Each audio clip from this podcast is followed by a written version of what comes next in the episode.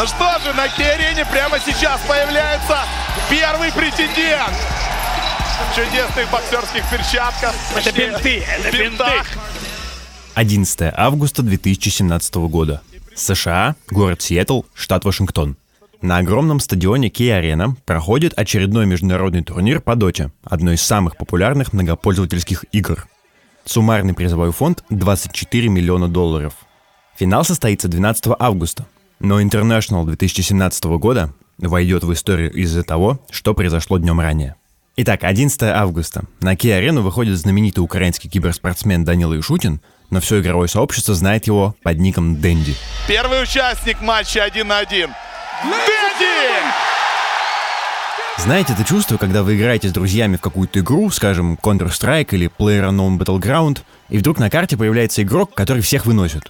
Вы наваливаетесь на него всей командой, но он все равно быстрее, умнее, всех разматывает, ни разу не проигрывает, всем только портит настроение, еще и успевает оскорблять вас в чате. Так вот, Дэнди в мире Доты ровно такой человек. Легенда. Если вы новичок, вы не хотите с ним играть. Это будет просто больно. Так вот, он выходит на арену в боксерском халате под рев трибун и садится за свой компьютер. Затем группа инженеров выкатывает на арену игровой системный блок для его противника. Один из членов команды поднимает высоко над головой флешку. На ней записан сегодняшний противник Дэнди. Флешечка. А, он будет играть с ботом! Дэнди будет играть с ботом, который прямо сейчас загрузит в систему. Неужели это тот самый... Бот на флешке — это нейросеть, созданная в лаборатории Илона Маска, OpenAI. Часть команды на арене начинает скандировать ю эс би, ю эс би, ю эс би, как бы поддерживая компьютер. На арене находится семнадцать тысяч человек, и еще сотни тысяч по всей планете следят за стримом онлайн. Этот бот уже победил других сильнейших игроков в доту, Артизи и Сумаила, так что комментаторы российского стрима явно нервничают. Так, погнал на хайграунд, Энди, так. Комментаторы говорят на чистом дотерском, и понять, что там конкретно происходит, если вы сам не дотер, довольно сложно, но можно догадаться. Это же просто издевательство он какое-то. Демон. Этот бот демон. Дэнди говорит, я вообще съел. Не знаю, как подойти. Манго съел. Дэнди, хорошо, Дэнди, вот Дэнди, прочитал, проблема. Вот прочитал. Дэнди, Дэнди проиграл этот бой и следующий, причем в пух и прах. После матча Илон Маск, в лаборатории которого разработали этого бота, написал в Твиттере: OpenAI первым в истории победил профессионального киберспортсмена. И это гораздо сложнее, чем шахматы и го.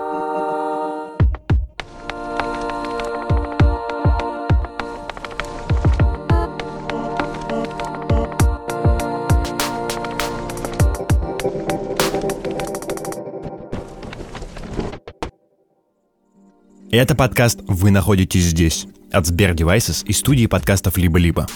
В нем мы рассказываем о том, как мы учим машины всему, что раньше умели делать только люди. Общаться, импровизировать, заниматься творчеством и играть. В этом эпизоде мы поговорим о том, зачем человек обучает алгоритмы игре в доту, шахматы и прятки. И почему после победы над очередным гроссмейстером нейросеть отправляется работать на склад. Меня зовут Сергей Марков, я руководитель управления экспериментальных систем машинного обучения в департаменте SberDevices. Вообще говоря, игры, как ни странно, играют довольно важную роль в истории искусственного интеллекта, потому что игра, она в некотором смысле является моделью реального мира. Ну, по крайней мере, многие игры являются моделями реального мира, но моделями очень сильно упрощенными. Вот. Ну и наука, понятное дело, вначале берется за задачи в какой-то сильно упрощенной форме, поэтому игры действительно здесь подходили по этому критерию.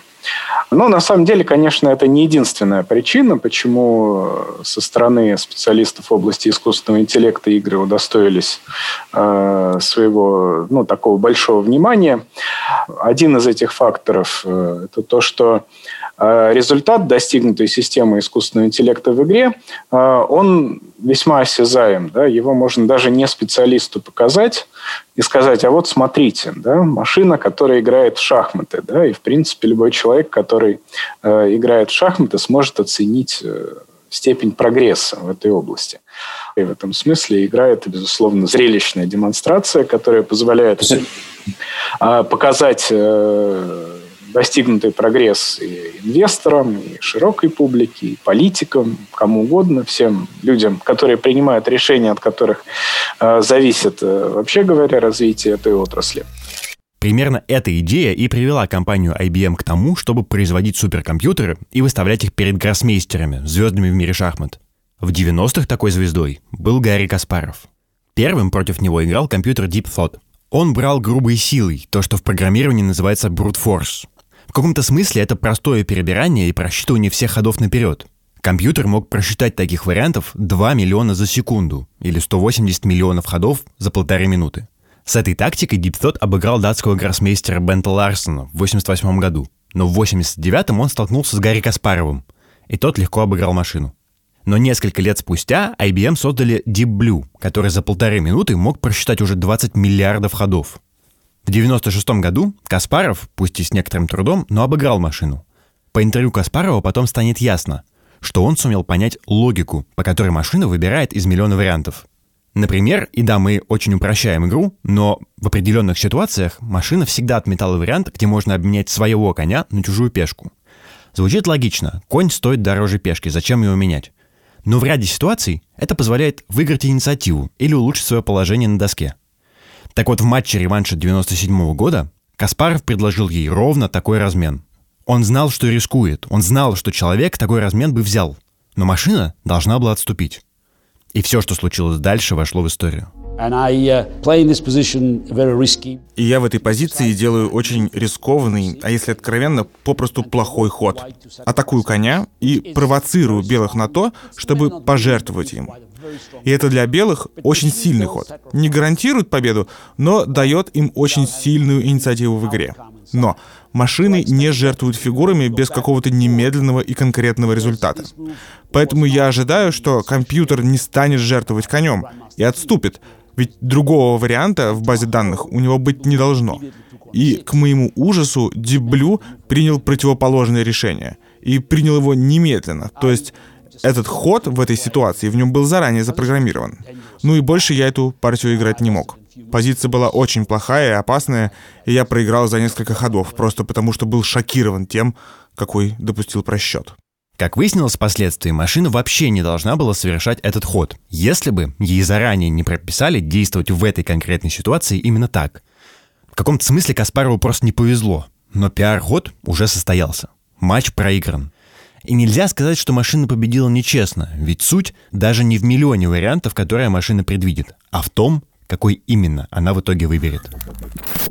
На самом деле машина перебирает не все варианты, а она перебирает наиболее интересные варианты. Да? То есть э, машина сама на основе отдельных моделей машинного обучения выбирает, какие варианты достойны более тщательного рассмотрения, более глубокого, а какие варианты, в общем, бесперспективные, и на них можно особенно время не тратить. И вот селективность машин, да, она постоянно растет. Да, то есть, э, э, и здесь э, за последние годы произошел вообще такой как бы мощный буст за счет того, что сюда тоже пришли глубокие нейронные сети. Вот.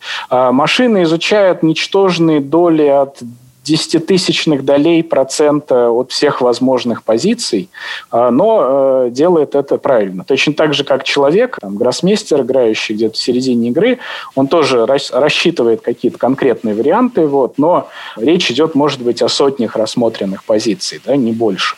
Ну, то же самое современные нейросетевые модели, они позволяют, ну, пусть не до сотен позиций сократить такое рассмотрение, но до сотен тысяч там, где программам конца девяностых годов требовалось сотни миллионов позиций рассмотреть, mm. или даже миллиарды.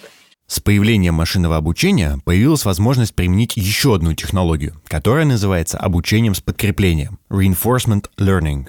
И она открыла портал в целую новую действительность. Это один из вариантов машинного обучения, в котором алгоритм учится взаимодействовать с окружающей средой через идею наград. Он совершает действия, и они приводят к реакции среды, и у алгоритма меняется величина награды. Важно, что заранее ему не сообщают, какое действие правильное, а какое нет. Часто даже не объясняют правила игры. Он учится методом проб и ошибок. По сути, как и мы, когда мы начинаем играть в игру на телефоне. Мы там тоже не знаем правила, но понимаем по ходу дела, что приносит нам выигрыш, а что нет. И алгоритм, действующий по принципу обучения с подкреплением, учится точно так же. отыгрывает сотни и тысячи партий, пока сам не найдет стратегии, которые приводят его к победе. Собственно, прелесть reinforcement learning в том, что это описывает взаимодействие более-менее любого живого организма с его окружающей средой. Это Вера Батурина. Она работает программистом в команде оптимизации в компании Google. Потому что так или иначе мы получаем какие-то rewards, какие-то бонусы за то, что мы делаем какие-то правильные вещи. Причем это может быть очень длинная последовательность правильных вещей. Там, например, обезьянка, которая сначала залезла на дерево, потом потрясла ветку, банан упал, обезьянка спустилась и забрала банан. Вот она получила свой банан. Это очки выигрыша, которые получает система. И система имеет какие-то возможные действия. В каждый момент времени эта система получает сигнал о том, что происходит вокруг нее, и она должна выбрать правильное действие, которое приведет ее в конце к получению этих очков. По сути, это игра. Ты должен посмотреть на то, что у тебя сейчас, какая у тебя ситуация на доске, выбрать правильное действие, чтобы через много-много шагов получить очки. Таким образом, на самом деле, reinforcement learning еще добавляет очень интересное представление того, что вообще такое жизнь и как ее можно смоделировать с помощью игры. Но настоящий триумф технологии reinforcement learning случился в две тысячи шестнадцатом году, когда программа DeepMind AlphaGo выиграла турнир по игре в Го у корейского гроссмейстера Ли Седоля, лучшего игрока последних десятилетий. Почему вообще такой эффект произвел выигрыш именно в Го? Дело в том, что вообще на протяжении многих лет разработчиков систем искусственного интеллекта, игрового искусственного интеллекта, их троллили, скажем так, тем, что машина слабовато играет в Го, да, что лучшие системы, играющие в Го, играют на уровне там, ну, максимум сильных любителей, вот, и до профессионального уровня, в общем, даже близко не дотягивают.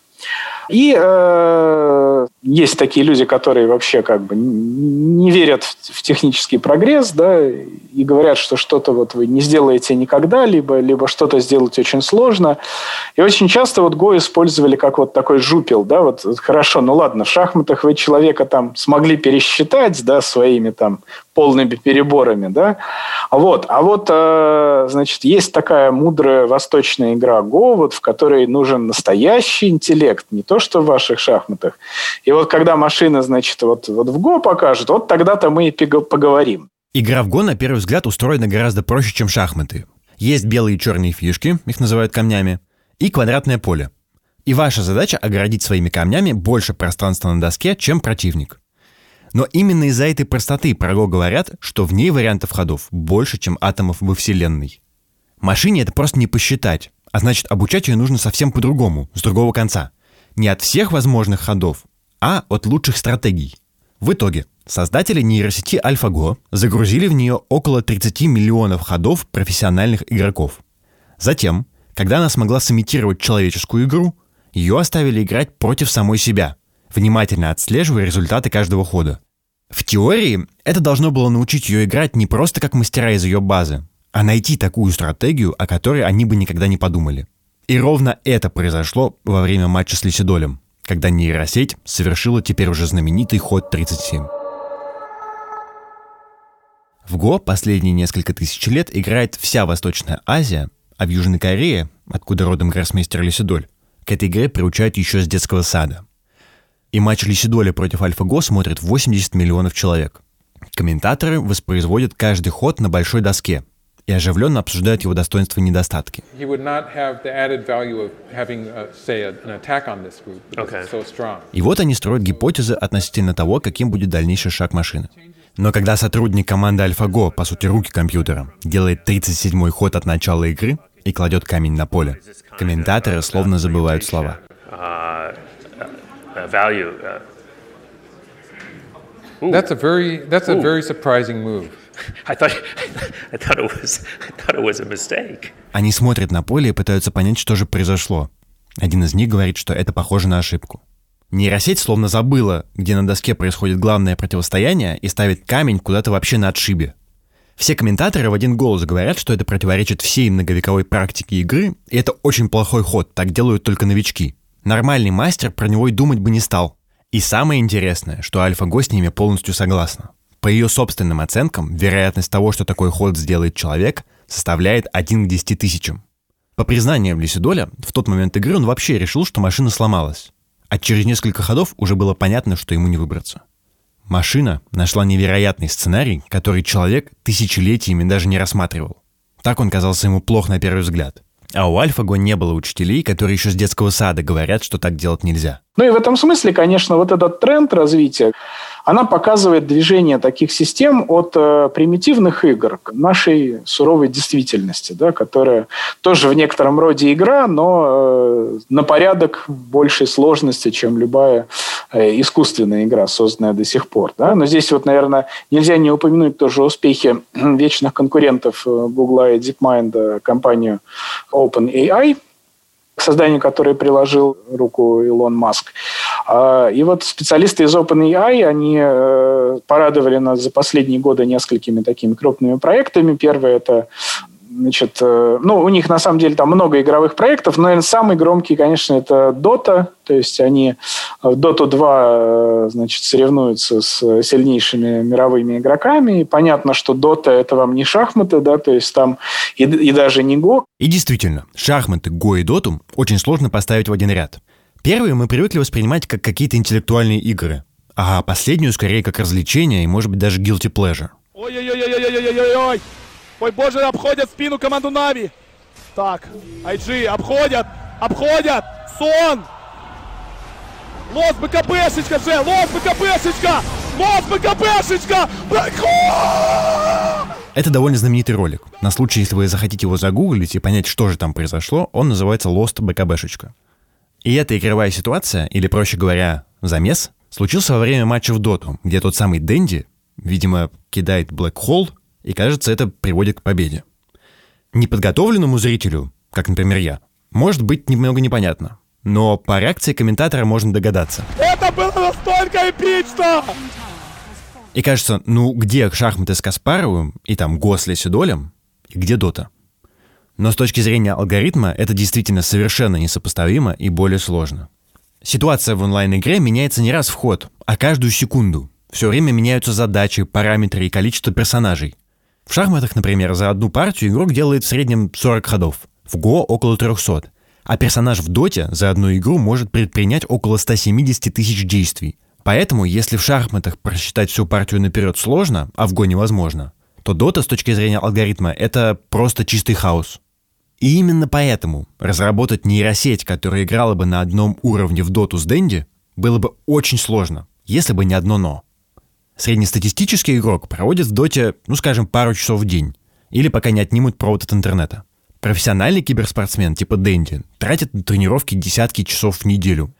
Но у него нет возможности ускорять игру, а у алгоритма есть. И перед выходом на Ки-арену в августе две тысячи семнадцатого года OpenAI проиграл в доту две тысячи пятьсот лет. И на это у него ушло всего две недели. Параллельно с успехами OpenAI, DeepMind показала программу AlphaStar, которая победила людей в игру StarCraft два. Аналитики игры позже заметили, что AlphaStar особенно отличилась в микроменеджменте.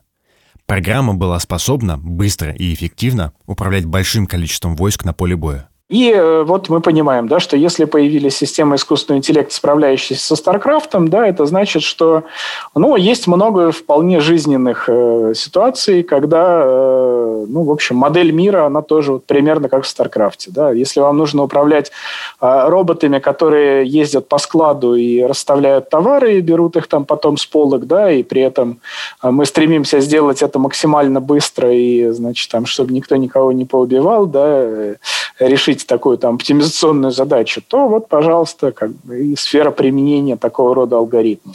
В общем, чем сложнее становятся игры, которые подвластны технологиям машинного обучения, тем большее количество задач из реальной жизни также э, становится предметом автоматизации со стороны. Одной из таких игр стали прятки. Четырех ботов поместили в виртуальное помещение с блоками, которые можно было передвигать, и отпустили их играть два на два. Двое прячутся, двое ищут. Первые несколько миллионов раундов боты бестолково болтались туда-сюда, стараясь просто не попасть в поле зрения противника. Потом Команда прячущихся научилась действовать сообща и затыкать проходы на карте блоками, чтобы вода тупо не прошел. В ответ алгоритм вода научился использовать трамплины, чтобы перепрыгивать через стены. А где-то на десятимиллионном раунде боты обнаружили баг на карте и начали выкидывать ящики противника с поля игры прямо сквозь текстуры. И ничему этому их заранее не учили. У них не было форы в две с половиной тысячи лет игрового опыта. Никаких знаний вообще не было. Боты обеих команд учились одновременно и исключительно на своем опыте. Есть сейчас вот как раз статьи о том, какие есть environments, какие есть среды для тренировки вот этих самых reinforcement learning алгоритмов. И там есть примеры, которые даже не очень похожи на компьютерные игры, а которые уже больше похожи на какие-то физические системы. Например, есть балансирование палочки. То есть задача в том, что у тебя есть стержень, и он стоит вертикально, соответственно, на него каким-то случайным образом в бок его может там, сдуть ветром, условно. А задача робота — научиться балансировать его, держа за нижний конец. Вот. Это так, такая уже модель чего-то вполне себе живого. И есть еще масса примеров таких вот похожих вещей. Лаборатория DeepMind начала работать с системой национальных электрических сетей в Великобритании, используя базовую инфраструктуру AlphaGo как способ повышения эффективности. Исследователи из Google Brain используют обучение с подкреплением при обучении робота-манипулятора открывать двери и самостоятельно подбирать предметы. А, например, Uber отправляет играть ИИ в джи ти эй, чтобы проверить свои алгоритмы автономного вождения. В джи ти эй персонажу надо много ездить по дороге на машине. И в ней все время случаются аварии, пешеходы выскакивают на проезжую часть. В общем, уровень дорожного хаоса приближен к реальному, и нейросеть действительно может многому там научиться. И такие алгоритмы даже позволяют голосовым ассистентам из виртуального семейства «Салют» от Сбера вести более приятные для нас разговоры. У нас сейчас, наверное, самый интересный и перспективный реинфорсмент-проект этого года – это болталка, которая, общаясь с людьми, будет стремиться им понравиться. Здесь, на самом деле, тоже есть такая своеобразная игра, да, потому что, когда вы общаетесь с диалоговой моделькой, то вы можете совершать хорошие ходы, да, в диалогах, а можете плохие. Да? То есть вы можете сказать что-то, что э, сподвигнет пользователя на позитивную реакцию, на продолжение диалога, да, а что-то, значит, там его сподвигнет на дизлайк, отписку и так далее. Вот. При этом ну, нужно понимать, что это еще история, возможно, не универсальная. Да? Одним людям вы понравитесь э, одним, другим, другим. Да? То есть вам нужно стремиться еще подстроиться под множество людей, с которыми вы общаетесь. Вот. И у нас вот в этом году как раз такой масштабный проект, который научит нашу болталку становиться все более и более интересным собеседником, общаясь с людьми. Компьютер – это не цель, это средство достижения некоторых задач. Изначально мы использовали компьютер для того, чтобы автоматизировать какие-то вычисления, ну, условно скажем, бухгалтерские. Потом мы стали использовать компьютер для более сложных вещей. И сейчас мы стараемся решить наши человеческие задачи с помощью компьютера. И мы понимаем, что мы можем уже с использованием, например, роботов Boston Dynamics делать какие-то вообще очень крутые системы, которые могут сами передвигаться в пространстве, преодолевать препятствия и носить какие-то предметы.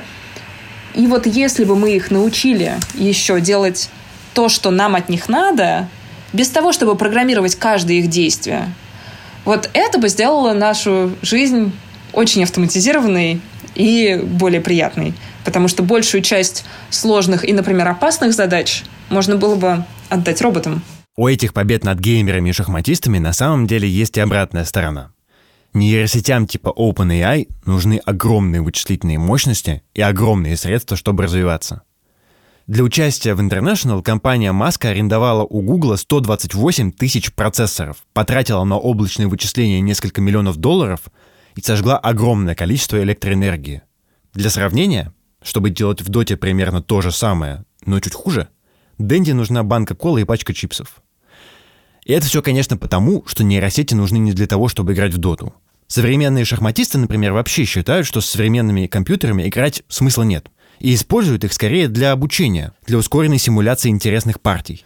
Зато после поражения Каспарова суперкомпьютеры стали использовать в авиации, банковских вычислениях, да и вообще везде. После поражения Ли Седоля правительство Южной Кореи вложило в развитие искусственного интеллекта восемьсот миллионов долларов и сейчас использует нейросети для поиска лекарств от ковида. И сегодня мы находимся здесь, в точке, где алгоритмам, наконец, больше не нужно обижать ни гроссмейстеров, ни геймеров, чтобы мы поверили в их эффективность и, наконец, начали использовать их по назначению. Это был подкаст «Вы находитесь здесь» от SberDevices и студии подкастов «Либо-Либо». Над эпизодом работали автор сценария Катя Зорич, редактор Семен Шешенин, звукорежиссер Павел Цуриков, а композитор Кира Вайнштейн, дизайнер обложки Таисия Демкина, продюсер и ведущий Павел Боровков. Пока.